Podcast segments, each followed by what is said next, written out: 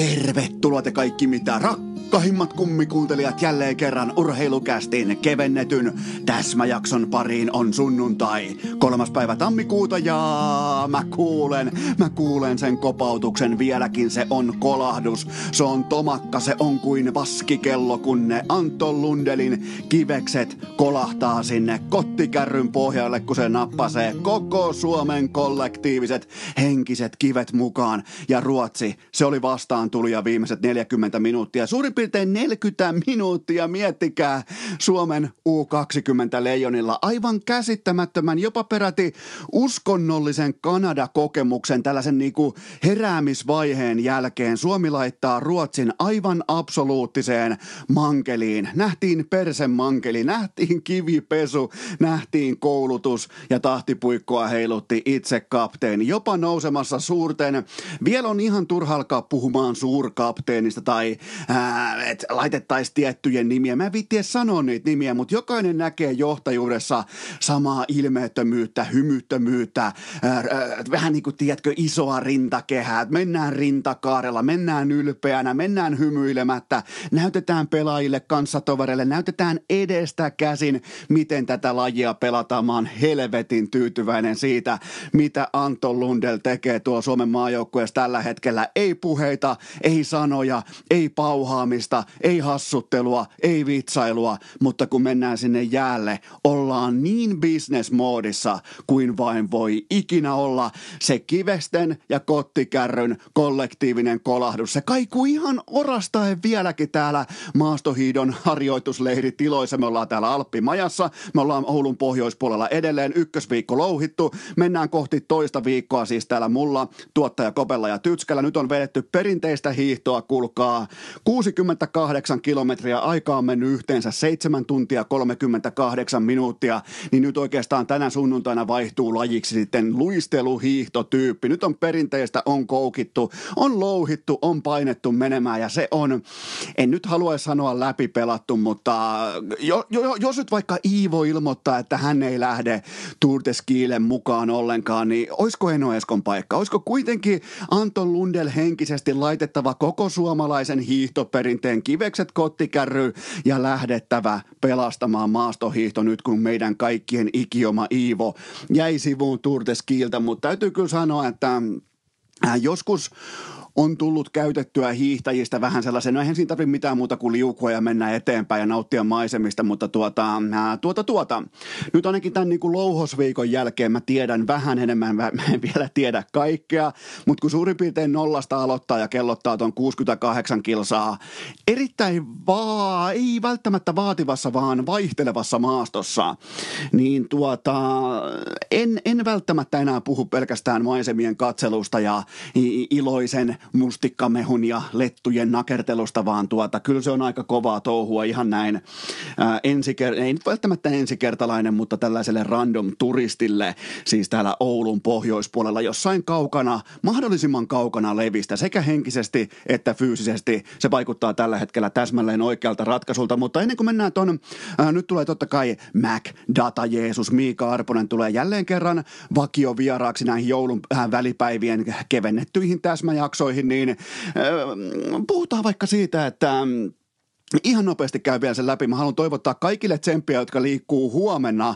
Tällaisia niin kuin U20-leijonien ikäisiä pojankoltiaisia ympäri Suomen lähtee armeijaan, niin samalla meiningillä, kun Suomen maajoukkue eilen saapuen toiseen erään, muistakaa aina kun te heräätte, joka ikinen aamu on niitä aamuja sitten vaikka likimain 400, 300, 200, miten se nykyään ikinä meneekään. Meillä se oli joko 180 tai 360 se tota, TJ-lukema tai 2 70.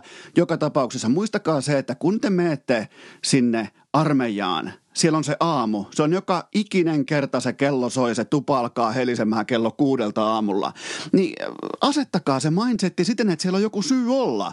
Että on jonkinnäköinen ohjelmisto, katalogi, jonkinnäköinen selkeys. Jos sä lähdet sinne niin kuin naaman orsuvitulla selviytymään ja äh, lähdet pelastautumaan ja lähdet menemään siitä, mistä aita on matalin ja oot maksimaalisen vähän kiinnostunut mistään, niin mä takaan, että se sun vaikka vuoden mittainen palvelusaika tuntuu viideltä vuodelta. Mutta jos sä oot joka päivä tää kuulostaa ihan naivilta ja, ja te olette niin saatanan kuuleja kaikki teillä on, kato, teillä on Louis Vuittonin takit lui jostain Hesarista, että pitää olla nykyään kahden tonnin takki. Mä sanon, että ei, no ei nyt mennä sinne, mutta jos mä olisin mennyt aikoinaan pyytämään Mufajalta 12 000 markan takkia yläaste, niin mä en voi kuvitellakaan sitä niin kuin, äh, selkäsaunan määrää, mikä se 12 tonnin takki markkaajalta, mutta niin tota, jos te olette aivan liian kuuleja, suhtautumaan armeijaan kenties tällaisena henkilökohtaisena oppimisprosessina ja siinä, että miten, miten te asetutte ylipäätään teidän ikäluokkaa, missä teidän aivot ruksuttaa. Siis se kertoo se paikka, se kertoo teille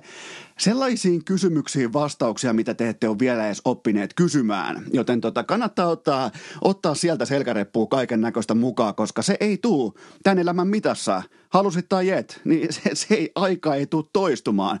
Mikään paikka ei kerro sulle sun asemaa käytännössä niin kuin yhteiskunnan, sun ikäluokan, ja puhun nyt vaan teille kundit, mä en tiedä miten naisilla tämä menee, mutta tota, kundit, niin mikään muu ei tule suoraan tarjottimella kertomaan sulle, että missä sä suurin piirtein meet. Se on se paikka, missä sä pystyt ehkä hakemaan sellaista niin kuin itseluottamusta ja kipinää ja motivaatiota, että jumalauta, mullahan on aika, itse asiassa mulla on aika hy- hyvät ajatukset. Mulla on niinku aika, mulla on aika fiksu pääkoppa. Mulla on niinku aika, mä pystyn ratkaisemaan tollasen ja tollasen ongelman. Se ei nimittäin ole siellä ihan täysin arkea, että kaikki ongelmat ratkais, ratkaistaan ihan ensimmäisellä yrittämällä. Mutta kaikki, ketkä lähette armeijaan, niin muistakaa, että tuollaista maksettua koulutus ohjelmistoa kaiken kaikkiaan, missä lähinnä sun pitää tutustua ehkä eniten kuitenkin itseesi, niin sitä ei välttämättä toista kertaa ole enää saatavilla, joten suht, äh, suhtautukaa siihen, miten se voi sanoa, vaikka sieltä tulee ne saatanan kokelaat, ne tulee ihan kuin jostain vittu Vietnamin sodasta, ne on, kun ne tulee Haminasta, niillä on ne nappulat tuossa kaulassa, ne kun antakaa niiden kuvitella, antakaa alikarsanttien kuvitella, että ne on saavuttanut yhtään mitään elämässään koskaan, antakaa niille se pala, laittakaa kättä lippaa, puhutelkaa jämptisti, koska kaikki on sen jälkeen aivan helvetin paljon helpompaa, kun saa käyttäytyä suurin piirtein kuusi kuukautta elämästään hyvin, kunnioittavasti, ryhdikkäästi. Mä takaan, että kaikki on aivan uskomatta. Ei tarvi nuolla persettä. Ei, ei, ei niinku tarvi mennä softbottaksena pitkin siellä, tietsä, hattu kourassa ja kumartaa Hamiltonille, vaan voit painaa ihan siis omana ittenäs, mutta kun tulee ne paikat käyttäytyä hyvin, niin mä suosittelen, että käyttäytykää hyvin, koska koska ne alikit, eli alikersantit, ja sitten varsinkin kun tulee kokelat mukaan, niin ne on ihan kuin jostain Vietnamista, ne on kuin jostain Irakista saapuneita, tiedätkö, kun on, on tota, kunniamerkkiä hiha täynnä ja ollaan siellä huipulla, niin, niin nauttikaa siitä ajasta. Mä en välttämättä osannut nauttia silloin itse aikoinaan junnuna, mutta nauttikaa siitä ajasta haastakaa ittenne nauttimaan. Joka päivä tiedätte, miksi te heräätte. Te ette herää sotaa, te ette herää sen takia, että te pelastatte Suomen kansan, vaan te heräätte sen takia, että te opitte tuntemaan ripauksen verran paremmin itseänne, kuten vaikkapa, miten Suomen joukkue tuli. Hypätään armeijasta takaisin jääkiekkoon, samanikäisiä pojan koltiaisia, kaikilla elämä vasta edessä. On se sitten työelämää, huippurheilijan arkea, mitä tahansa, niin aina pitää olla se syy. Aina pitää olla joukkueurheilussa selkeästi se syy, miksi me toimitaan näin kuin me toimitaan. Ja Suomi kertoi nyt vaikean, vaikean, dramaattisen vaikean Kanadan matsin jälkeen, mitä ne on. Se on oikea jääkiekkoporukka, se on hyvin valmennettu jääkiekkoporukka, sillä on aivan fantastiset, ei koko kisojen parhaat, vaan kenties uskottavimmat johtavat pelaajat silloin, kun kaikki marmorit on pöydällä. Me nähtiin Anton Lundelilta, me nähtiin Ville Heinolalta, me nähtiin Topiniemelältä kumppaneet, me nähtiin isojen poikien kottikärrykuljetusta, kun ne kivet on kyydissä ja niitä viedään suoraan Ruotsin sielusta läpi vaihto kerrallaan, erä kerrallaan ja otetaan se 3-2 voitto. Mun papereissa Fantastinen jääkiekkosuoritus, fantastinen ottelu Suomelta. Jos unohtaa ihan muutaman tekijän ykköserästä, fantastinen. Mä oon todella iloinen. Ylipäätään jos Suomen pelaajat olettaa, että niitä jumalauta herätään katsomaan täällä Suomessa kesken talvilomien. Mullakin pitäisi olla tällä hetkellä sukset jalassa, Herran Jumala, täällä vanha äh, heinolalainen hiihtolegenda, niin täällä ollaan, kulkaa sängyn ja sitten tällaisen torpan seinän välissä kyttyräselkä grindi asennossa tekemässä podcastia teille teille, niin jos nämä pojan koltiaiset jossain tuolla Edmontonissa kuvittelee, että Eno Esko laittaa toistoja sisään, niin silloin suorituksen pitää olla täsmälleen tota. Ja mä oon täällä todella iloisena kertomassa teille kohta Mac Data, Data Jeesuksen kanssa, että mitä me nähtiin, mitä muistiinpanoja me tehtiin ja minkälainen tämä Suomen voitto Ruotsista oli, koska tämä oli mun mielestä oli hieno ottelu ja tämä kertoi mulle todella paljon Suomen U20 leijonista. Mutta ennen kuin mennään eteenpäin, mulla on teille huippunopea kauhupallinen tiedote ja oikeastaan tämän täsmäjakson tarjoaa teille viaplay.fi, vähän niin kuin edellisen tarjosi liikku.fi ja sitä edellisen tarjosi elisa.fi. Tämän täsmäjakson tarjoaa ylpeänä teille viaplay.fi ja V-Sport-kanavat. Muistakaa valioliika, Bundesliga, Jokerit. Seuraavan kuukauden ajan NFLn pudotuspelit kaikki suorana ja UFCn tammikuu tulee olemaan silkkaa rautaa. Poirier vastaan McGregor. Siellä on uskomattomia otteluita listalla tulossa, joten menkää osoitteeseen viaplay.fi ja laittakaa tilaus sisään. Mikään ei ole niin hienoa kuin startata vuosi tietoisena siitä, että sulla näkyy kaikki nämä kuukaudet eteenpäin. Joko viaplay.fi Fi tai sitten V-Sportin. Se, se, se tuo sielun rauhaa, se tuo sitä ymmärrystä, että tietää minkä takia penkkiurheilija herää tähän päivään, kun se oma suosikkijoukkue pelaa. Jopa se Arsenal, joka on voittoletkussa 2021 Arsenalin vuosi, se voidaan jo lukita, mutta menkää osoitteeseen viaplay.fi, koska siellä alkaa kohta 13. päivä tammikuuta alkaa NHL, mahtava UFC-kuukaus, kaikki on viimeisen päälle Bundesliigassa, Manu on voittanut voittamassa mestaruutta, joten mm, Mä en keksi syytä, miksi sä et menisi just nyt, just tällä hetkellä sellaisella Anton Lundelin ö, tylyllä katseella osoitteeseen viaplay.fi ja full business moodilla. Sieltä vaan tilaus sisään ja nautin maailman parhaasta urheilusta. Se osoite, sehän on totta kai viaplay.fi. Tähän kylkee vielä huippunopea K18 tuoteinformaatio. Sen tarjoaa tuttuun tapaan Coolbet. Nyt on tulossa maanantai, se on huomenna. Kello 12 alkaa tuplausviikko Coolbetilla tuttu kaava. Ja nyt sitten sunnuntaina, jos kuuntelet tämän kyseisen jakson jo sunnuntain puolella, Coolbetilla on NFL-kohteisiin viimeistä kertaa, eli 17 kertaa tarjolla 10 euron NFL-ilmaisvetotarjous. Siellä on jatkuvia markkinatoppeja U20 lätkää. Toki otteluita on yhteensä enää neljä jäljellä, mutta sieltä on kuitenkin löydettävissä louhosta. Mennään kohta varmaan Arposen kanssa vähän tarkemmin siihen, että mitä ollaan eh, mieltä Suomen chanceista USAta vastaan. Ja kaikki pelaaminen ja kaikki kampanjat, totta kai sieltä Kulpetin sivustolta, kaikki pelaaminen älykkäästi maltilla ja totta kai K18 ja nyt ääneen. Oikeastaan tuohon sivuraidalle hyppää Mac, Data Jeesus, Miika, Arponen. Urheilukääst! Ei aina paras, mutta joka ikinen kerta ilmainen! Ja tähän tapaan meillä on mukana nyt linjoilla itse Mac, Data Jeesus, Miika Arponen. Tervetuloa jälleen. Kiitos paljon. Ootko huomannut, että sulla nyt vähän niin kuin ikään kuin vaihtuu lempinimi? Sä oot ollut kerran jo kellarinörtti, sen jälkeen sä olit ihan kylmästi vaan sukunimillä Arponen. Ja nyt sä oot MacData Jeesus, niin mikä näistä kolmesta on nyt ranking ykkönen? No kyllä mä ehkä sillä omalla nimellä kuitenkin. Se on, se on ehkä tutuin.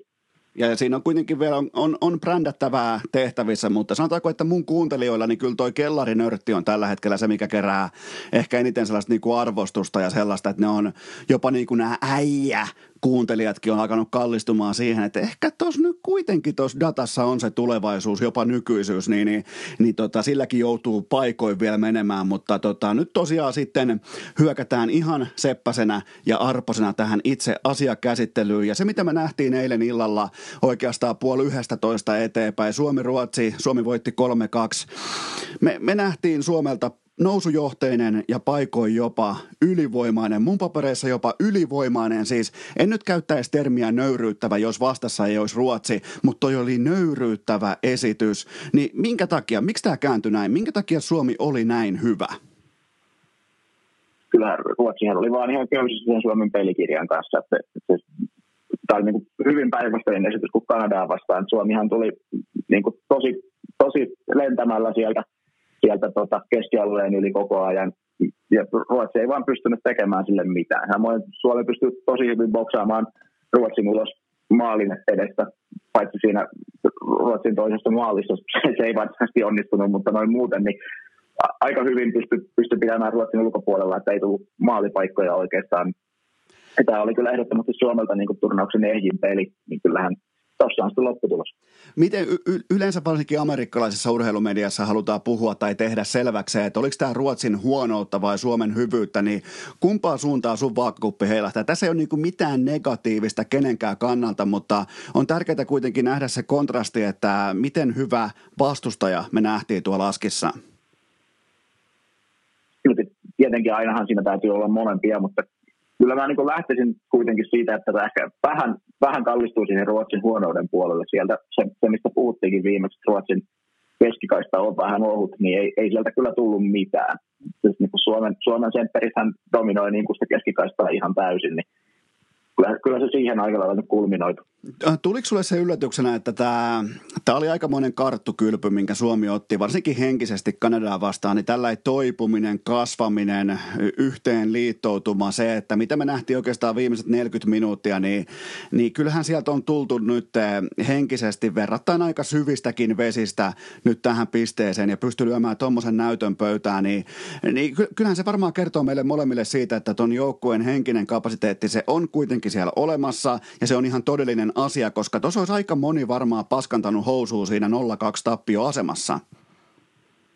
Joo, kyllähän se kertoo tosi paljon siitä, että siellä on niin kuin joukkueen henki ja joukkueen tämmöinen keskinäinen itseluottamus täytyy olla kunnossa, että, että on, niin kuin, on tullut tosi pahasti selkää edellisessä pelissä ja sitten tuommoinen alkupelille ja se, se ei oikeastaan vaikuttanut mitenkään. Eihän se Suomen peli niin kuin muuttunut sen, sen Ruotsin 2-0 maalin jälkeenkään mihinkään. Sehän oli ihan sama koko ajan. Se, se, se vaan niin kuin pelattiin sitä, sitä, mihin uskotaan ja, ja mitä oltiin sovittu. Näinhän se pitää mennäkin. Niin, ja, ja siis mm, joskushan lähdetään ylireagoimaan tilanteeseen, tulokseen, tulostauluun ja tällaisiin asioihin, niin nyt ei nähty ylipelaamista, ei nähty minkäännäköistä ylireagointia, ei nähty minkäännäköistä paniikkivalmentamista. Mun mielestä nähtiin sekä kentällä pelaajilta että nähtiin valmennukselta jopa niin kuin loppua myöten Ville Mantumaa. Näitkö muuten, kun tuli se mylly siihen ihan loppuun, tota, kun kellossa oli 60 minuuttia, niin Ville Mäntymaa otti sellaisen leveän rintakehän rouhinta-asennon siellä penkillä, niin mä tiesin siinä kohtaa, että tämä joukkue on yhtenäinen, mutta piti vaan sitä sanoa, että me nähtiin aikuismainen suoritus. Vaikka pelataan junnujen lätkää, niin me nähtiin aikuismainen suoritus. Kukaan ei äh, lähtenyt ylimyymään sen tilanteen vakavuutta itselleen, vaikka se on totta kai se on kova paikka, se on vaativa paikka, mutta mä olin helvetin tyytyväinen siitä, että me ei nähty mitään ylireagointia. Ja tämä varmaan näyttäytyy myös sun datassa siinä, että miten Suomi vei peliä. Niin onko sinulla jotain merkintöjä, että mitkä on sellaisia tunnuslukuja, mitkä viittaa siihen, että tämä oli Suomen ilta? Iltaan? No ihan jos lähdetään tuommoista niin vähän niin kuin perusdatasta liikkeelle, niin siis ihan jo maali odottamassahan se tosiaan, että Suomi pystyi pitämään Ruotsin, Ruotsin niin kuin tosi pienellä, että siellä Ruotsilla oli pari pelaajaa, jotka pääsi niin kuin noin puoleen maaliin, mutta, mutta siinäpä se sitten olikin. Sieltä ei, ei vaan niin kuin päästänyt ruotsalaisia paikoille – sitten kun katsoo, katsoo tosiaan tätä niin kuin pelin viemistä, että miten päästiin sinisten, sinisten yli, niin kun niin kuin suomalaisilla järjestää, niin on tosi hyviä prosentteja ja, ja kuin määriä, että miten on tultu niin kuin oman sinisen yli ja päästy hyökkäysalueelle, niin paljon paremmin, tai reilusti paremmin tietenkin kuin Kanadaa vastaan, mutta jopa paremmin kuin esimerkiksi Slovakia vastaan. Että kyllä tuossa, tuossa oli niin kyllä Suomella semmoista hallintaa ja, ja niin kuin kontrollia koko ajan ottelussa. Mulla ei ole tähän mitään dataa, ei varmaan tule kellekään yllätyksenä, mutta mun mm, tällä näkymätön Excel-taulukko toteaa, että Ruotsi pelasi ihan absoluuttista pelkurijääkiekkoa. Ne luopu kiekosta, ne antoi kiekkoa takaisin Suomelle, ne palautti kiekkoa keskialueelle, ne, ne koko ajan paskans housuunsa kiekollisena, ne halusi, että kello juoksisi nopeammin, vähän niin kuin vaikka FIFA 21. Äh, välillä näissä kello ottaa niitä spurtteja, niin ikään kuin Ruotsi olisi toivonut, että kello ottaisi spurtteja, niin mä sanoin varhaisessa vaiheessa, jossain jo, se peli oli vielä toistaiseksi 2-0, mä sanoin, että tämä on Suomen peli, että Suomi tulee kääntää tänne, että tämä on vaan ajan kysymys, milloin tämä kääntyy, niin, niin, niin tota, onko siitä muuten olemassa jotain ihan virallista dataa, että kuinka paljon Ruotsi vaikka antoi kiekkoa suosiolla takaisin Suomelle? On, otetaanko näistä merkintöjä talteen? No kyllähän siitä esimerkiksi sen verran, että Ruotsi dumppasi kiekkoa paljon enemmän keskialueelta päätyy kuin Suomi. Suomi toi jalalla ja syöttelemällä kiekkoa, kiekkoa hyökkäysalueelle, kun Ruotsi paljon enemmän tuuppas päätyyn. Että se hävisi mitä myös yllättävän paljon, että Suomen pakit aika hyvin sai haettua niitä päätökiekkoja sieltä. Se nyt ainakin on ehkä semmoinen tilasto, missä, mikä tätä vähän niin kuin visualisoi tätä, tätä ilmiöä. Miten tuossa muuten meni maali odottamaan? Mikä oli Suomen lukema ja mikä oli Ruottin lukema? No, mun täytyy ihan nopeasti vaihtaa tässä tota Excelissä välilehteen, niin on ihan oikein. Suomella oli 2,8 ja Ruotsilla 1,8.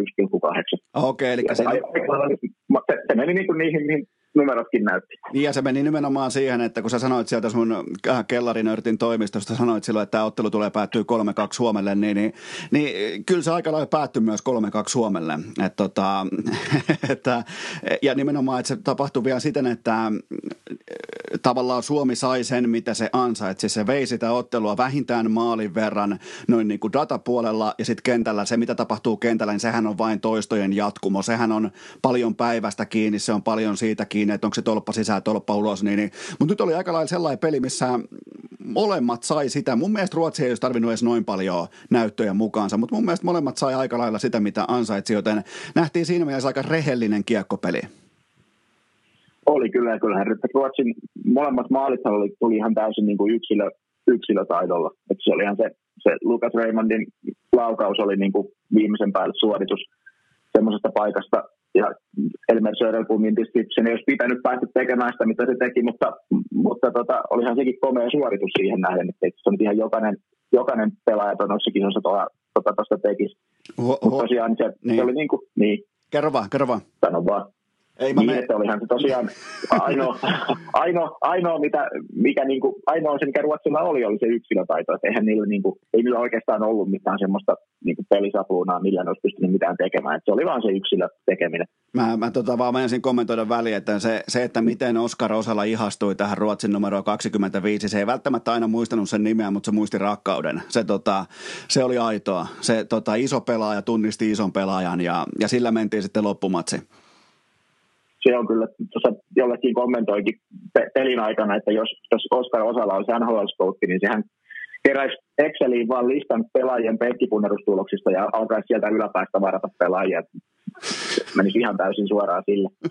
Okei, okay, mennään pelaajiin. Nämä on pelaajien kisat, vaikka totta kai valmennuksella on aina, silloin aina iso, iso roolinsa Karri Kivi, Jukka Jalonen, ää, tota, Coach Ahokas, nyt Coach Pennanen, niin, niin nämä on kuitenkin, nämä on niitä, missä on pakko niiden isojen poikien on pukea ne isot kahluusaappaat ja alkaa nostaa kivekset kottikärryä ja viedä se joukkue kohti luvattua maata, niin aloitetaan tästä isosta tykistöstä, kapteeni Lundell. Mun mielestä nyt jo matkalla suuruuteen. En puhu siis mistään, että NHLn paras pelaaja tai supertähti. Mä puhun suuruudesta. Se 2-2 maali, se oli päätetty homma. Se ilmoitti vaan kaikille omalla läsnäololla, että mä voitan tämän aloituksen, mä pidän kiekon tässä, mä käytän sitä kerran tuolla ja mä lauvon vaikka tuosta veskarista läpi. Se oli kahteen kahteen ja sitten tämä 3-2 maalin se niin sanottu ää, tilastoista näkymätön esityö, niin se oli ihan täysin Lundelin show, se koko vaihto. Mutta tota, mitä merkintöjä teit kapteeni Lundelin illasta?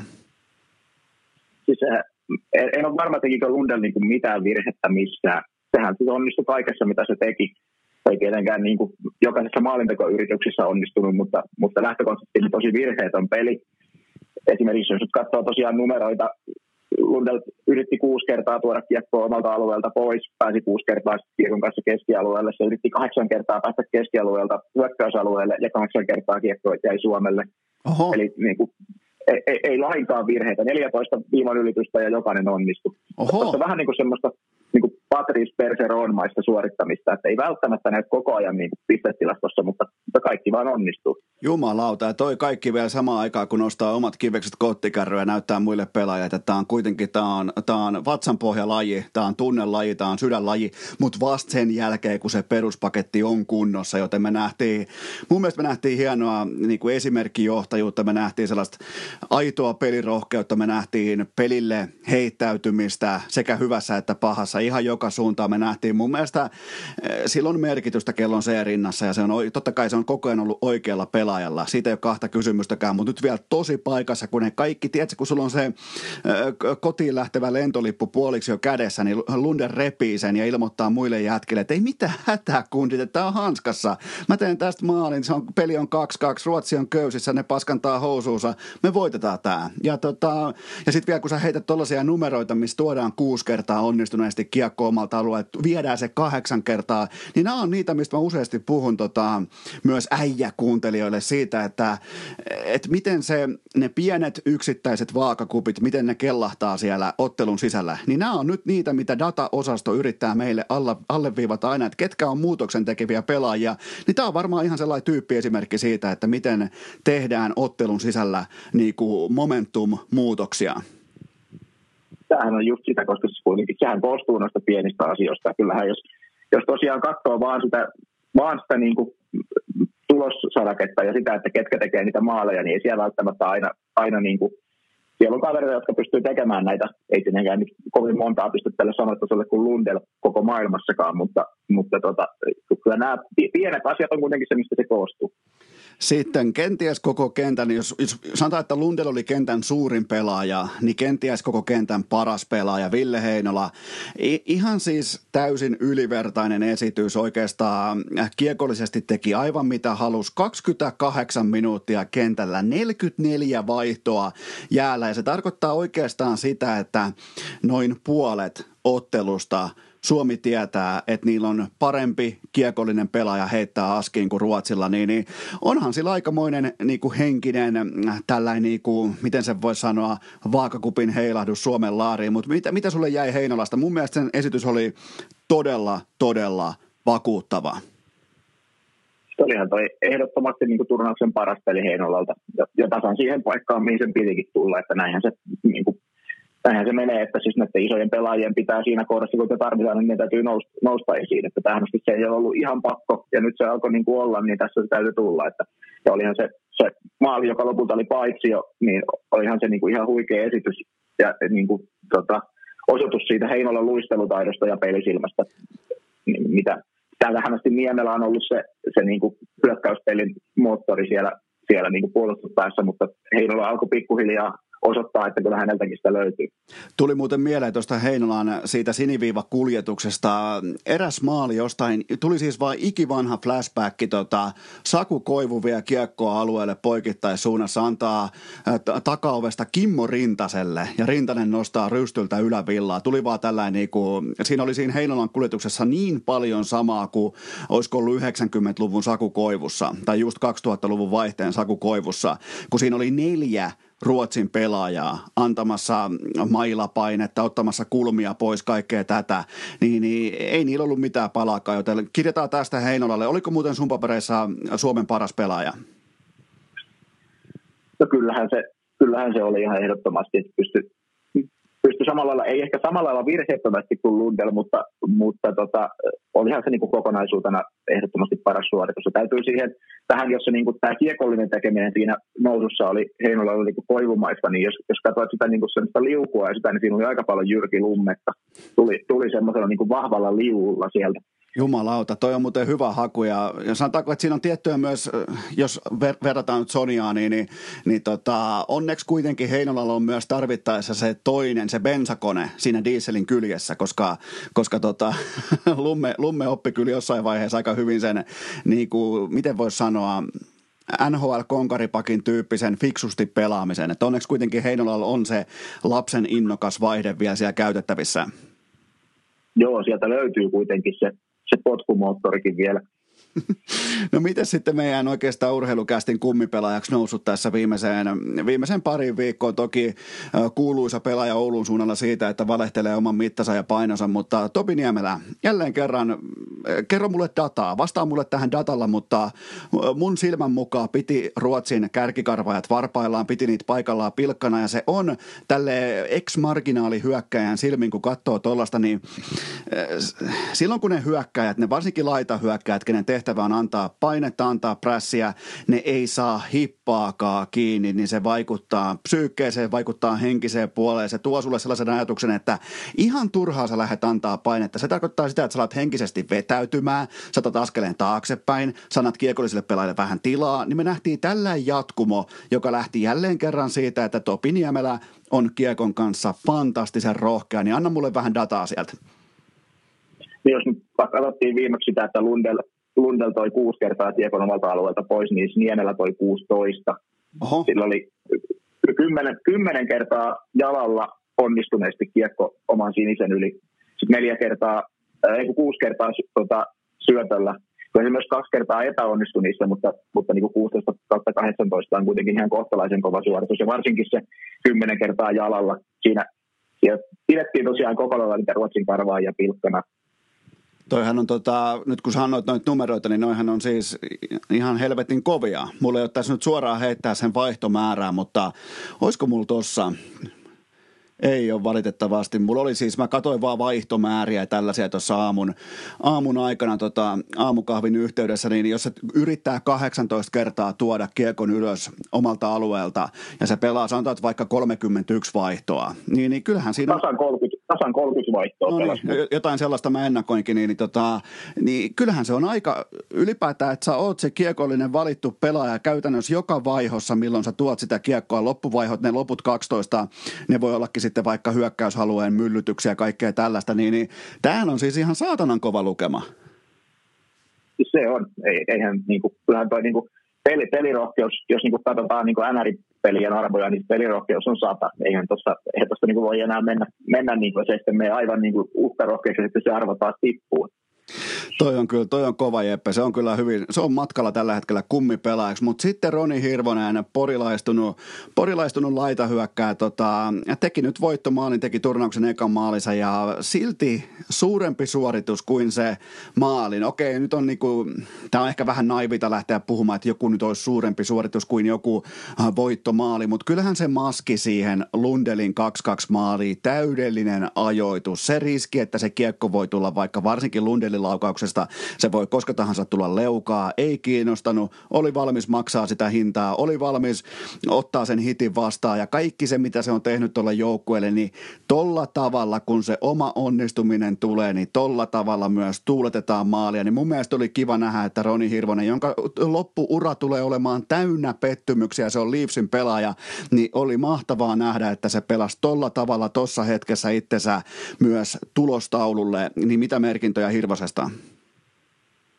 Mä, mä lähtisin ehkä jopa siitä, että Hirvonen oli niin kuin Suomen paras pelaaja niin kuin kentän viimeisellä kymmenellä metrillä. Niin kuin siitä, siitä B-pisteestä sinne päätyy niin sillä välillä. Hirvonenhan voitti siellä useammankin päätykiekon jopa. Siihen nähden, kuinka kuitenkin lopulta pieni kaveri on, niin tota, on aika vahva noissa, noissa niin kuin laitaväännöissä. Että siis, niin kuin nimenomaan sen Hirvosen niin kuin piste odottama oli suomalaisista ihan ylivoimaisesti kovin tässä pelissä, että 1,4 pistettä odottamaan on niin kuin todella kova suoritus ja tietysti vielä niin kuin, kuitenkin huippumaata niin kuin Ruotsia vastaan. Joo, joo. Ja sitten se, ja se niin kuin keskialueen pelaaminen ja jo oman pään pelaaminen on edelleen kohtalaisen lepsua. Vähän, vähän pyörii siellä statistina, mutta toisaalta jos sitten pystyy sillä vikalla, vikalla kymmenellä metrillä pelaamaan noin, niin ei sillä oikeastaan edes merkitys. Se alkaa valmistautua, kato jo siihen, kun Leafsissä on niin saatana hyvät pakit, niin, niin siellä ei tarvitse hyökkäjien puolustaa yhtään, niin se tekee ihan oikein. Mutta mä vaan toteen tohon, että kun katsoo Hirvosen päätypelaamista, niin kun sä toit jo dataa esiin siitä, että miten se oli Suomen sekä paras piste odottamassa, että, että siellä vikalla kymmenellä metrillä, niin sehän osaa käyttää ahnasta mailaa, vaikka sillä ole kauhean, tota, sillä ei ole niin paljon freimiä, sillä ei ole paljon ulottuvuutta, mutta se osaa erittäin hyvin ajoittaa oman kroppansa positioinnin ja nämä ahnaat mailaliikkeet nimenomaan antaa paineen vastustajan ää, pakin siihen kohtaan, jos on vaikka leftin pakki, niin just oikeaan aikaan pakottaa se vaikka rystylle, sen jälkeen paine, riisto, kroppa siihen väliin, antaa nopean syötön. Sieltä löytyy näitä tällaisia,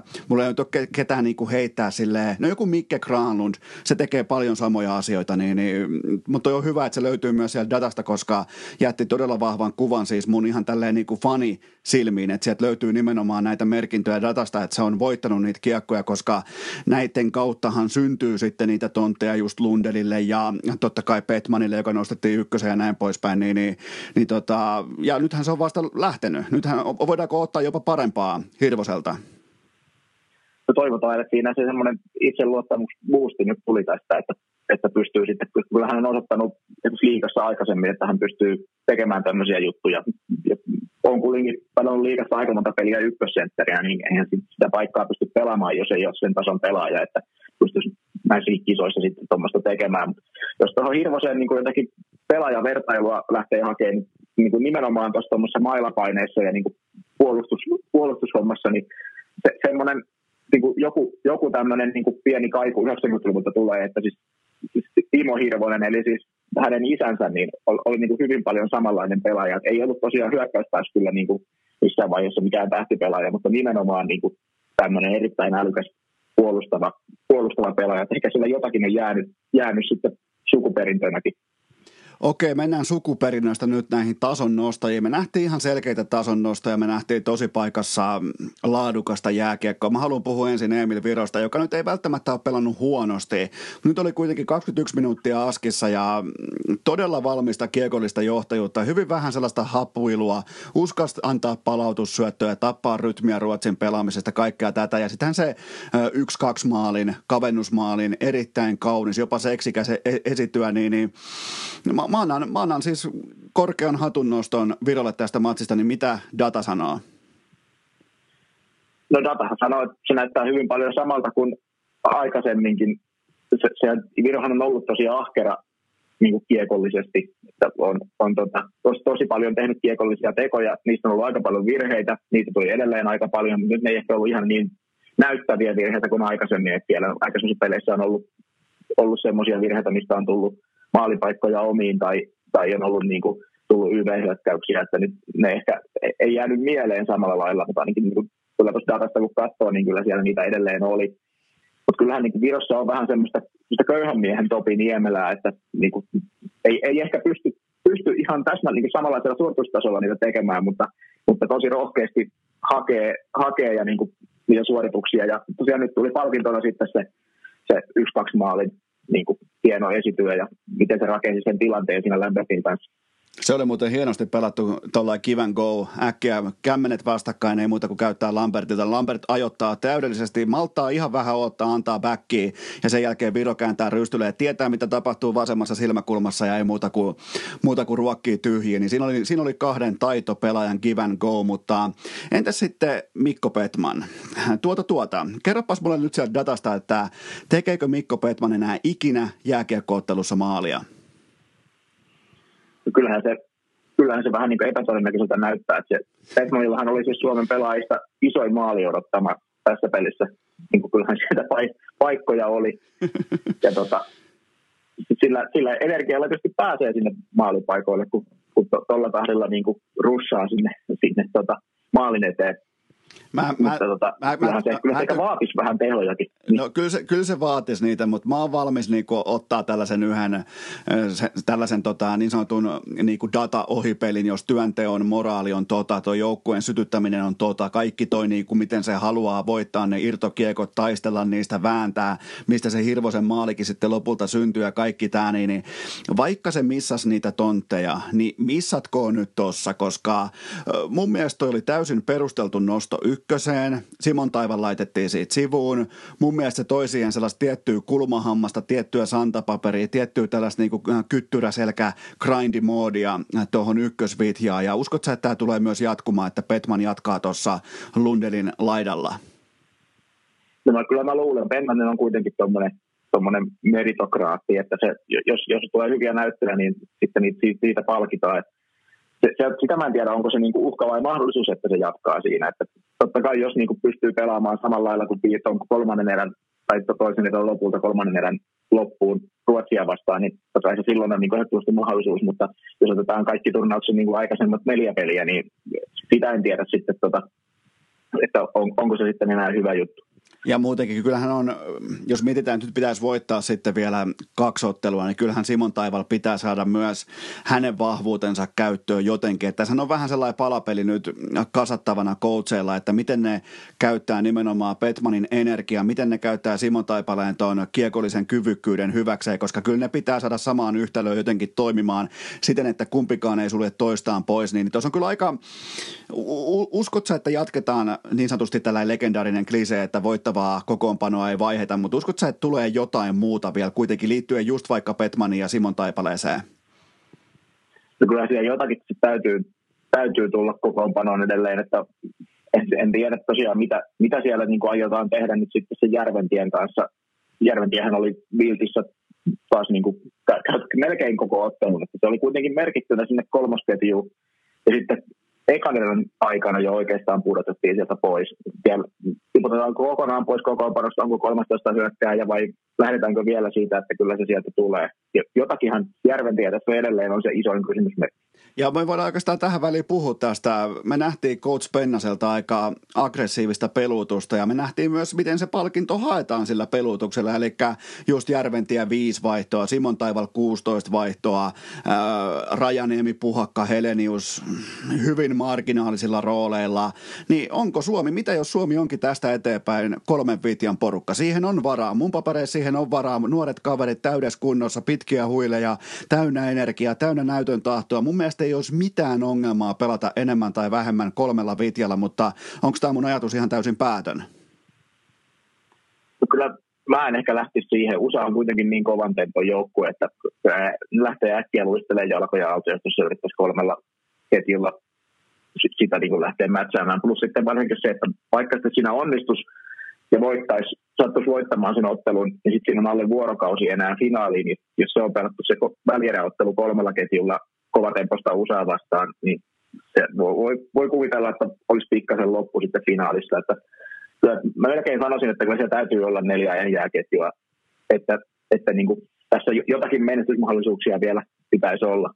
Ja ne, ne kuuntelijat, jotka pohtii niin kuin Pennasen valmennusfilosofiaa ja kulttuuria, niin silloin suuri, suurin piirtein mulla on siitä tuommoinen 13 vuoden muistikuva, niin, niin Pennasen koutsaaminen perustuu hyvin yksinkertaiseen lauseeseen ja se on se, että ketä mä voin laittaa kentälle. Ja, ja se lause tavallaan sisältää paljon paljon enemmän kuin noin noi neljä sanaa. Eli tota, siinä sen pitää tietää, kun se käskee pelaajan kentälle, sen pitää tietää, että se pelaaja uskaltaa pelata nimenomaisesti sitä jääkiekkoa, mitä ollaan yhdessä sovittu. Jos et sä uskalla aivan täysin pelata sitä kyseistä jääkiekkoa, niin sä et silloin pelaa siinä ottelussa.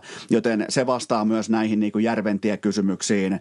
Rajaniemin totta kai, Puhakka, Helenius. Okei, Heleniuksella vähän ylipelaamista, tällaista ehkä vähän hidas liikennopeus muuta, mutta tota, mä, mä uskon aggressiiviseen pelutukseen sitä, mitä, mutta silti mä oon tosta sun kanssa samaa mieltä, että kuitenkin sen nelosvitjan pitää pystyä tuomaan turvallisia minuutteja tuommoinen seitsemän, kahdeksan sisään. Niin siitähän voisi löytyä sellainen optimaalinen kokonaispaketti. Se voisi kyllä hyvin olla. Että sen verran, että, että saa vähän lepoa niille, niille, sitten niille kolmelle niin pelaavalle, varsinaisesti pelaavalle ketjulle. Mutta toisaalta tässähän niin kuin sillä että voi antaa luottoa kuitenkin, että Pennanhän on niin kuin tosi hyvin, tai sen koko tiimi on onnistunut niin kuin siinä, että on pystynyt antaa vastuuta ja minuutteja niille, ketkä on ollut peli päällä. Et siellä on turnauksessa Helenius on pelannut johtavassa tosi isoja minuutteja silloin, kun kulki. Nyt ei kulkenut, niin ei pelannut niitä. Samoin Petman on pelannut pieniä minuutteja, ja nyt, nyt kun näytti, että se homma toimii, niin nyt pelasi Suomen hyökkäistä isoimmat minuutit. Mikkasella on samoin vaihdellut, vaihdellut tosi paljon, ja se on toiminut ihan hyvin. Pärssisellä on Pärsinenkin pelasi vähemmän, kun ei, ei kulkenut ihan samalla lailla. Että kyllä tuossa niin näyttöjä on siitä, että se, se osataan tehdä sen, sen touchin mukaan, että on, on se right to hot hand meininki. Joo, ja siis sellainen tietty niin kuin rehellisyys siinä toiminnassa, että ei se tarkoita, että sä oot paska pelaaja, jos sä joudut vaikka M puolivälierässä pelaamaan vaikka ainoastaan viisi vaihtoa, että sä et saa vastuuta. Se tarkoittaa sitä, että tänään ei ole sun päivä, on pakko mennä siitä joukkueena eteenpäin sen asian yli ja pakko lähteä rakentaa kohti seuraavaa. Ja ne sankarit voi syntyä siis ihan hyvin USAta vastaan just osastosta Järventiä, Rajaniemi, Puhakka, vaikka Helenius. Ihan samalla tavalla kuin yhtäkkiä Petman pelaa todella tärkeitä vaihtoja ykkösessä. Niin näin se siis, näin valmennetaan pelataan jääkiekkoa oikein mun papereissa. Niin, kyllähän toi on jääkiekko kuitenkin niin tuommoinen nopea peli, ja jos eräältä turkulaiselta valmentajalegendalta kysyttäisiin, niin se on niin kuin momentum game, että se aika paljon, aika paljon niin kuin vaikuttaa se sen hetkinen kunto ja tatsi Ai jumalauta, vasta kolmas vierailu sulla menossa tähän joulun välipäiviin täsmäjaksoihin ja nyt vasta ensimmäinen Tami-vertaus. Se on, o, o, aika hyvin pystyt pitämään valtit hihassa, mutta nyt oli pakko pelata se tähän kohtaan. Mutta puhutaan kuitenkin vielä maalivahtipelistä. Kari Piiroinen on ehdottomasti nyt ykkösveska ja täysin ansaitusti ja se on kaikille nyt selvä kaava ja, ja tota, No mun papereista tämä Ruotsin 1-0 maali, se ei saa mennä etukulmasta sisään, ellei laukojana ole 90-luvun Teemu Selänne, Nakanossa 98, Jonnet ei muista, ja sitten Ruotsi 2-0, niin tämä harhautus tuossa positiossa, niin no menkö nyt tämän kerran, koska oli kuitenkin luovuutta pienessä tilassa tältä Oskar Osalan julistepelaajalta siihen malliin, että menkö nyt, mutta sen jälkeen Totta kai sen kertoo meille tulostaulukin, mutta sen jälkeen me nähtiin useampia tällaisia piilo isoja torjuntoja. Just vaikka ihan ottelun lopussa me nähtiin varmaa sijoittumista, me nähtiin oikeastaan ihan muutamaa pikkukiekon hapuilua vaille. Me nähtiin täydellinen harmoniaa huokuva ilta, niin, niin onko tässä nyt meidän kultamaalivahti? Osuuko tämä samalle jatkumolle kultaveskareiden kanssa? No toivotaan. Siis kyllähän Piiranen on pelannut niin kuin ihan, hyvän, ihan hyvän turnauksen. Jos, jos vaikka tosiaan vertaa, vertaa maali odottamiin, niin muissa peleissä on aika lailla pelannut niin kuin on pitänytkin, että, että tota, torjunut, torjunut ne, mitkä on ollut torjuttavissa. Tosiaan, että maali odottavat on aika hyvin osunut siihen, että Kanadan pelissä totta kai niin kuin torjuu kaksi maalia plussaa. Että semmoisen samanlaisen suorituksen se vaatii varmaan usaakin vastaan, että pitää pystyä pelaamaan paremmin kuin mitä niin sanottu keskivertomaalivahti pelaisi. Että, koska, ja silti todennäköisesti se vaatii silti hyökkäykseltä onnistumisia, vaikka, vaikka Piirainen sen pelaisi, koska Usalla on vain niin kova hyökkäys. Onko sulla Excelissä jotain dataa olemassa siitä, että onko tavallaan niin kuin jääkiekko jumalat meille nyt velkaa nimenomaan Suomarin, Suomen veskarin kannalta sen yhden jättimäisen ison turnauspelin, koska Raski 2006, Saros 2014, Kähkönen 2016, Luukkonen 2019, niin, niin, niin tota, onko siellä tulossa se jättimatsi vielä? Koska ei toi, mä en, mä en niin kuin tappiomatsia, mä en hyväksy siihen kategoriaan, niin, niin mitä, mitä sanoo tähän tähän tämä niinku Miika Arposen pettämätön jääkiekko Jumala Excel-taulukko? No se, täytyy sanoa, että juuri tämmöistä välilehteä tuosta Excelistä ei nyt löydy, mutta, mutta toisaalta jos niin katsotaan, niin ketä, ketä maalivahtia Suomella on aikaisemmin ollut nämä, jotka on, jotka on pystynyt pelaamaan näitä huippupelejä, niin nehän on käytännössä kaikki, totta kai nyt ihan näitä nuorimpia lukuun ottamatta, niin on niin kuin lopulta ollut NHL-vahteja. Että mä, mulla ei ihan niin kuin varsinaisesti hirveätä luottoa siihen ole, että piiroisesta lopulta tulee NHL-vahti. Totta kai maalivahdit on niin, kuin niin jotakin muutuuta, että ei niistä pysty kukaan sanomaan oikeasti mitään, mutta se ei niin vaikuta siltä. Et sinänsä täytyy nyt olla vähän sellainen skeptinen sen suhteen, että onko semmoista tulossa, mutta totta kai sehän on aina mahdollista, että maalivahtipelissä on semmoinen kummallinen juttu, että sä voit ottaa niin Mestiksestä jonkun kakkosvahdin ja se voi pelata NRissä nollapelin, koska ei kukaan tiedä maalivahdesta mitään. Se on ihan totta. Ne on kuin baseballin satunnaiset ykkössyöttäjät, jotka pelaa sen yhden hyvän kauden ja sen jälkeen yhtään mitään. Mäkään oikein koskaan saa veskareista kiinni, joten unohdetaan tai niin kuin lopetetaan veskarispekulaatio tähän, koska se on vähän niin kuin yhtäkkiä puhuisi yksilöurheilusta joukkueurheilun sisällä, niin, niin annetaan niille oma rauhansa. Mutta mä totean vaan piiroisesti sen, että suurin piirtein tämä – riittää. Mä puhun riittämisestä. Mä puhun siitä, että mitä me saadaan Veskarilta, niin suurin piirtein tämä riittää. Tarvitaan ehkä yksi rappunen vielä enemmän näihin tikkaisiin, menestyksen tikkaisiin, niin voidaan vielä ottaa, niin kuin sen kautta voidaan vielä saada enemmän, mutta mitään ihmettekoja kuitenkaan välttämättä ei tarvitse sekä odottaa eikä edes vaatia, niin ollaanko tässä samalla sivulla? Joo, siis nimenomaan, että se, jos, jos niin kenttäpelaajat pelaa tuolla tasolla, kun ne Ruotsia vastaan pelas, niin se, nimenomaan se riittävä suoritus on se, mitä vaaditaan. Sitten mennään tiistai-aamu kello 04.30. Kohtalaisen rapsakka. Täälläkin on kuulkaa Oulun pohjoispuolella on silloin pakkasta luvattu tuommoin miinus 22 astetta, mutta Suomi-USA tiistai-aamu. Eli tehdään tämä tuttu kaava, että jos Suomen kokoonpanon voimaluku on vaikka X, niin millä kertoimella USA tulee käsitellä? Mikä on Ruotsia vastaan, se oli 1,1, niin mistä nyt puhutaan? Kyllä mä ehkä laittaisin USAn jopa johonkin 1,3, ehkä jopa ihan vähän vielä ylemmäs. Kyllä niin kuin, prosentuaalisesti niin varmaan 70-30 menee USAlle toi peli lähtökohtaisesti. Että siellä on vaan niin paljon niin kuin yksilötaitoa siinä joukkueessa, että mennään vielä Ruotsista niin kuin aika reilusti ylöspäin. Ää, mihin tämä sitten tämä talentti on kasaantunut? Sehän me tietää, missä se on Suomella, mutta missä se on Jenkeillä? Onko se hyökkäys, onko se pakisto, onko se YV-osaaminen, missä se on se talentti? Kyllähän niin kuin, USA on sinänsä tämmöinen all offense joukkue, että kyllä, niin kaikki, ne, kaikki ne kovimmat tekijät on, on hyökkäyksessä ja se hyökkäyksen taso on niin kuin pari naksua korkeammalla kuin Pakiston taso. Kyllähän Pakiston totta kai on tälle tasolle ihan laadukas ja menee varmaan niin kuin top neljä maihin ihan hyvin tässä, tässä turnauksessa, mutta ei sieltä löydy esimerkiksi niin kuin Heinolan tai Niemelän tasoisia kavereita. Se, se on vähän semmoinen tasapaksu. Ja USA on päästänyt paljon enemmän laukauksia läpi kuin Suomi tässä koko turnauksessa. Ne on ollut vähän ehkä siellä laidoilla ja, ja tota, ei ole ollut kauhean vaarallisia laukauksia, ettei maali odottamaan ollut kauheasti, mutta USAn alueelle on päästy yllättävän paljon ja sieltä laidolta on päästy laukomaan, niin ei se lopulta se ei ole kovin kaukana siitä, että jos sinne alueelle pääsee, että pääsee myös niille maalipaikoille. Eli koitatko sanoa, että USA jopa vähän niin kuin hyökkää puolustuksen kustannuksella? No vähän, vähän se siitä vaikuttaa, että siellä, siellä niin kuin pelataan kovasti semmoista viihdyttävää jääkiekkoa.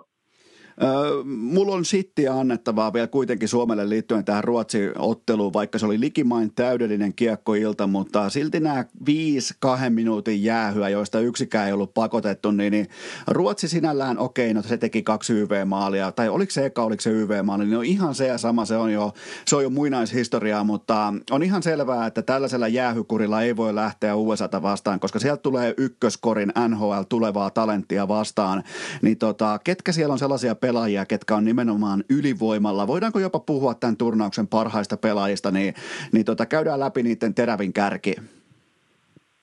Joo, kyllähän siellä, jopa sanoisin, että niin turnauksen paras pelaaja Trevor Seagrass nyt on niin se, se ykkösnimi.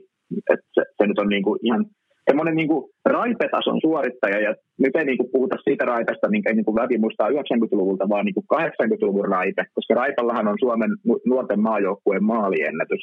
Se, osasi niin kuin joskus tehdä myös maaleja, niin Sigresson on siis saman, samantasoinen kaveri, että se pystyy heittämään niitä niin kuin siellä läppiä semmoisiin väleihin, mitä kukaan muu ei edes näe, mutta sitten se toisaalta niin kuin pystyy myös, on tehnyt turnauksessa kuusi maalia, mikä on kuitenkin kohtuu kova suoritus semmoiselle niin raipehenkiselle pelaajalle. Eli, eli se, siis se on niin kuin ehdottomasti se. Niin. Tsegras on, niin kuin, että se on, lähinnä se on niin kuin lähtökohtaisesti paperilla playmaker, mutta sieltä löytyy niin kuin sitä, kaikkihan ajattelee vaikka, että Crosbykin on playmaker, mutta sieltä löytyy näitä 40 maalin kausia. Eli tota, kokonaispaketti on kunnossa. Joo, nimenomaan just näin. Ja sitten tota, totta, niin, tota, niin jatka niin. vaan niistä piti tosiaan sanoa, että kyllähän siellä on esimerkiksi sitten Cole Caulfield, joka ei ole tässä turnauksessa tehnyt kuin kaksi maalia, on molemmat vielä YV-maaleja, mutta se on myös niin kuin sen tason laukaus ja sen tason niin kuin maali, maali nälkä siellä kuitenkin, että se, se vaadikko sen yhden onnistumisen yhtäkkiä niitä voi olla neljä. Että kyllä siellä on tosi vaarallisia kavereita. Ja toi on toi Caulfield on vielä, se on paha, kun se on sellainen mikkihiren kokoinen raitti. Se tarjoaa siihen aika vaarallisen vaihtoehdon. Nimittäin nyt on katsonut yhteensä varmaan sanotaan vaikka ihan rehellisesti vaikka kolme minuuttia Jenkkien YV-nauhaa, siis koosteesta, niin tein vaan tällaisen noterauksen, että se tykkää ottaa kiekkoa kämmenellä haltuun, ampuu siitä suoraan, suoraan tota, ei suoraan syötöstä, vaan suoraan haltuunotosta, ampuu aika vihaisia Brett Hall-tyyppisiä ranteita, niin, niin, niin tota, tuossa on aika paha kompo kyllä, mutta se, se, se on kaikki kuitettavissa siltä, sillä Suomen osalta, että ei ole ylipelaamista, puolustuspelipositiossa, jossain lähellä vastustajan maalia keskialueella. Aivan turhan päiväisiä mailarikkeitä, ylipelaamista, yliaggressiivisuutta, niin kaikki se pois, niin nämä pikkupojat, nämä Tsegrasit ja Kaufieldit ja nämä, niin, niin ei ne saa tilaa loistaa. Eli tämä on varmaan yksi tärkeimmistä asioista, mitä ainakin jos me oltaisiin nyt coacheja, minä, coach Seppänen ja coach Arponen, niin, niin nämä olisi varmaan tärkeimpiä asioita, mitä me tuotaisiin pöytää tähän matsiin. Joo, kyllähän tuossa Ruotsin pelissäkin niin Suomella oli tosi tyhmiä jäähyjä. Ja siellä nimenomaan hyökkäyspään jäähyjä, mikä on niin kuin vielä niin kuin tyhmän jäähy, niin kuin se kaikista tyhmin muoto, että sä otat jossain vastustajan maalin takana jonkun kampitusjäännön tai, tai niin kuin, eihän, eihän sen tyhmempää suoritusta voi ollakaan. Mutta tässä, niin kuin, tässä, tässä pelissähän niin kuin kohtaa tämän turnauksen parhaat erikoistilanne joukkueet. USAhan on niin kuin ollut YVllä paras, ne on 42 pinnaa, ja Suomi on ollut toisiksi paras 40 pinnalla. Sitten taas AV-ssa USA on ollut toisiksi paras 87 ja Suomi kolmanneksi paras 84. Että niin kuin, molempiin suuntiin se erikoistilannepelaaminen on ollut tosi laadukasta, niin tota, se jää, jäähyt, jäähyt ja todennäköisesti korostuu tuossa pelin merkit, niin merkityksellisyydessä vielä. No entäs sitten USAn hyökkään Arthur Kaljevin erkat? Siis lavan kärjessä sellainen neljä kierrosta revittyä erkkaa, vähän niin kuin vinoon teipattuna, ja tuppi näyttää joltain kaalimadon alennuskorin dildolta, niin, niin mi, mi, mitä, onko sinulla jotain sanottavaa tähän, koska toi on mun mielestä ihan täysin hävytöntä. No, mutta toisaalta kyseessä on kuitenkin niin kuin venäläinen venäläinen kaveri, joka siis on, siis on amerikkalaistunut venäläinen, tai en, en nyt ihan taitaa olla jopa syntynyt Amerikassa, mutta venäläisille vanhemmille, niin se on aika tuommoista tyypillistä kuitenkin, niin kuin, että sitten, sitten olla, vedetään niin kuin se amerikkalaisuus aivan överiksi, jos on venälä, amerikkalaistunut venäläinen. Niin vähän niin kuin Sergei Fedorovin ensimmäiset vuodet Detroitissa, että vähän oli yhtäkkiä kole valkoista luistinta ja tummennettua pleksiä ja hanskat oli leikattu ja kyynärit oli maalattu ja kaikkea tätä, niin tässä on varmaan vähän sitten samaa hyvin, hyvin paljon juuri tämä sama ilmiö. No tota, onko sun mielestä sillä mitään, puhutaan vielä ihan jääkiekostakin eikä vaan erkoista, vaikka mä meinaan koko ajan hämmentyä sen asian kanssa, että se vielä kaiken lisäksi vielä leveästä valkoisesta erkasta, se leikkaa sen pituussuunnassa sen erkan kahtia ja tekee siitä neljä kiekkaa omaan lapansa. Mä oon sen kanssa jotenkin niin kuin puoli sokissa, mutta onko sun mielestä sillä merkitystä, että USA tulee tähän tiistajaamun peliin tasapelutuksen voimin? Niillä ei oikeastaan ollut yhtään, mä kävin nopeasti katsomassa, niin, niin oliko ehkä yksi tai kaksi yli 20 minuutin pelaajaa tuossa tota, vaivattomassa, vaivattomassa Slovakia voitossa, niin, niin, niin tota, Suomi tulee totta kai kuormitettuna, niin onko on, onko näillä mitään merkitystä, koska mun on tosi vaikeaa antaa näille tässä kohdin nuorille kavereille ja nuorten kavereiden jääkeikolle niin, niin mitään arvoa, niin mikä, mikä on sun arvotus tälle kysymykselle? No siinä on kuitenkin tuo välipäivä välissä. Mä, mä luulen, että se, se auttaa kummasta tässä, että että tota, nämä on nuoria kavereita ja lyhyt turnaus ja tässä on ollut ennen, ennen turnausta kuukauden breikki kaikilla, niin siellä on varmaan sen verran virtaa. Että jos tässä nyt ei olisi ollut tätä välipäivää, että olisi joutunut niin kuin yhden, yhden nukutuneen kanssa palautumaan ja, ja menemään, niin sillä olisi voinut olla merkitystä. Mikä se sitten tulee sitten kyllä finaalissa tai pronssiottelussa vastaan, mutta, mutta tota, en mä usko, että tähän välierään kyllä, mutta tosiaan siellä on kuitenkin Suomella Suomella nämä ammattilaisia, nämä, nämä tota, Suomenkin pelaajat, niin kyllä ne menee aikaisin nukkuu ja, ja tota, palautuu hyvin, niin ei siinä ole merkitystä. Ja kovin, kovin haaste tässä kohdassa on ollut se, että kuka joutuu Timo Kunnarin raudan lujien pihtien väliin aina ennen ottelua pregameissa, kun tulee tiukkoja kysymyksiä liittyen seuraavaan otteluun. Siellä on muun muassa, no kyllä mä nostan vielä kuitenkin Ville Heinolan parhaat Jargonin vastaukset tikun nokkaan. Se, se on tällä hetkellä kiinni Jussi Jokinen palkinnossa, mutta kyllä siellä on muutkin pojat pystynyt tuomaan sitä omaan peliin keskittymistä ja seuraavaan vaihtoon keskittymistä ja huomisella ei ole merkitystä asenteeseen, niin mä sytyn näihin pelaajiin, koska kukaan, tai niistä aika moni osaa, se kertoo mulle aikuisjääkiekkoilijasta, että aika moni osaa puhua sanomatta yhtään mitään. Ja tästä mä annan kaiken kreditin Timo Kunnarille, joka laittaa todella, todella tiukkoja kierrepalloja. Mutta mulla on sulle nyt kierrepallo. Mihin tämä USAn ja Suomen välierä ratkeaa ja miksi? No jos, jos Suomi jatkaa noiden tyhmien jäähien ottamista, niin se on ihan niin kuin ykköskandidaatti, ratkeaa siihen koska sitten siellä, se YV on kuitenkin Jenkellä niin kova, että sieltä, siitä on niin kuin vaikea nousta. Et sitten jos niin kuin se pystyy pitämään kurissa ja Suomi pystyy pelaamaan, pelaamaan samalla lailla suht virheetöntä jääkiekkoa kuin Ruotsia vastaan, niin sitten on jotain mahdollisuuksia, mutta, mutta tota, se, se vaatii tosiaan sitä virheettömyyttä, koska siellä on niin paljon yksilötaitoa ja niin paljon maalintekotaitoa, että se ei, niin kuin, se ei montaa virhettä kestä välttämättä sitä yhtäkään, että sieltä tulee sitten niitä Cofieldin yläkulmavetoja. Uskotko muuten ihan tällä välikysymys, uskotko että Suomi heittää jonkinnäköistä päällystakkia just Tsekrasille ja Kaufieldille tai jotenkin näin päin, että lähestyisi vähän niin kuin tällaisen niin kuin varjostuksen kautta, vai onko se mennyt aikaa? Mä jotenkin ei se vaikuta niin siltä, että Pennanen ehkä harrastaisi semmoista mä luulen, että siellä ei, ei, ei sillä keskitytä vastustajaa, vaan pelataan sitä kuuluisaa omaa peliä. Ai jumalauta, kuuluisaa omaa peliä, mutta mikä on sun ennuste? Sä kerroit meille jo etukäteen, että Suomi voittaa Ruotsin 3-2, kerroit suurin piirtein ihan malinnössä. Mun on pakko myöntää, mä nostan käden pystyyn malinnössä. Mä ennustin nimittäin, että Suomi voittaa yhden maalin ottelun, eli tota, mä en antanut tarkkaa lopputulosta ja mä kerroin, että Anton Lundell tulee olemaan alfa. Mun olisi pitänyt pystyä sanoa vielä kylkeä, että myös Heinola on alfa jengissä, mutta mun ennuste on siis tähän otteluun se, että Suomi voittaa ja kolmikko Lundel, Heinola, Niemelä, ne voittaa tämän ottelun. Ne ratkoo tämän pelin, ne ottaa Suomen reppuselkään suurin piirtein puolivälistä eteenpäin. Sitä ennen saa tapahtua mun papereissa aivan mitä tahansa, kunhan noi pojat Lundel, Heinola, Niemelä ymmärtää oman merkityksensä sitten, kun kaikki ne marmorit, tutut marmorit on jäl- jälleen tutussa pöydässä, niin se on mun ennuste. Suomi voittaa, mikä on Miika Arposen ennuste? No toivotaan, että sä saat tällä kertaa paremmin hajulla. Mulla on vähän ikävä veikata näin, mutta mä sanon, että USA voittaa ton pelin 5-2. Viimeinen, viimeinen tulee tyhjiä.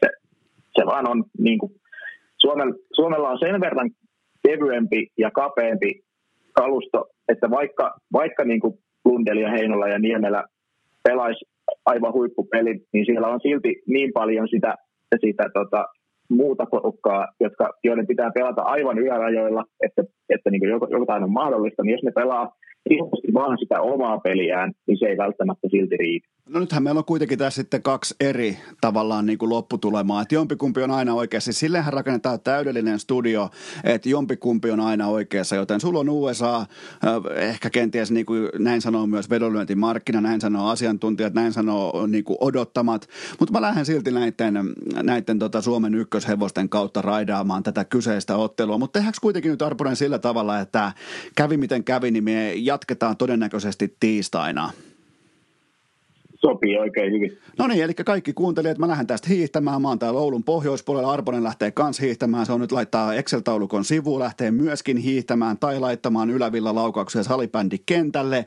Ja me tehdään nyt sellainen juttu, että suurin piirtein melko varmasti tiistai-iltapäivänä jatkuu.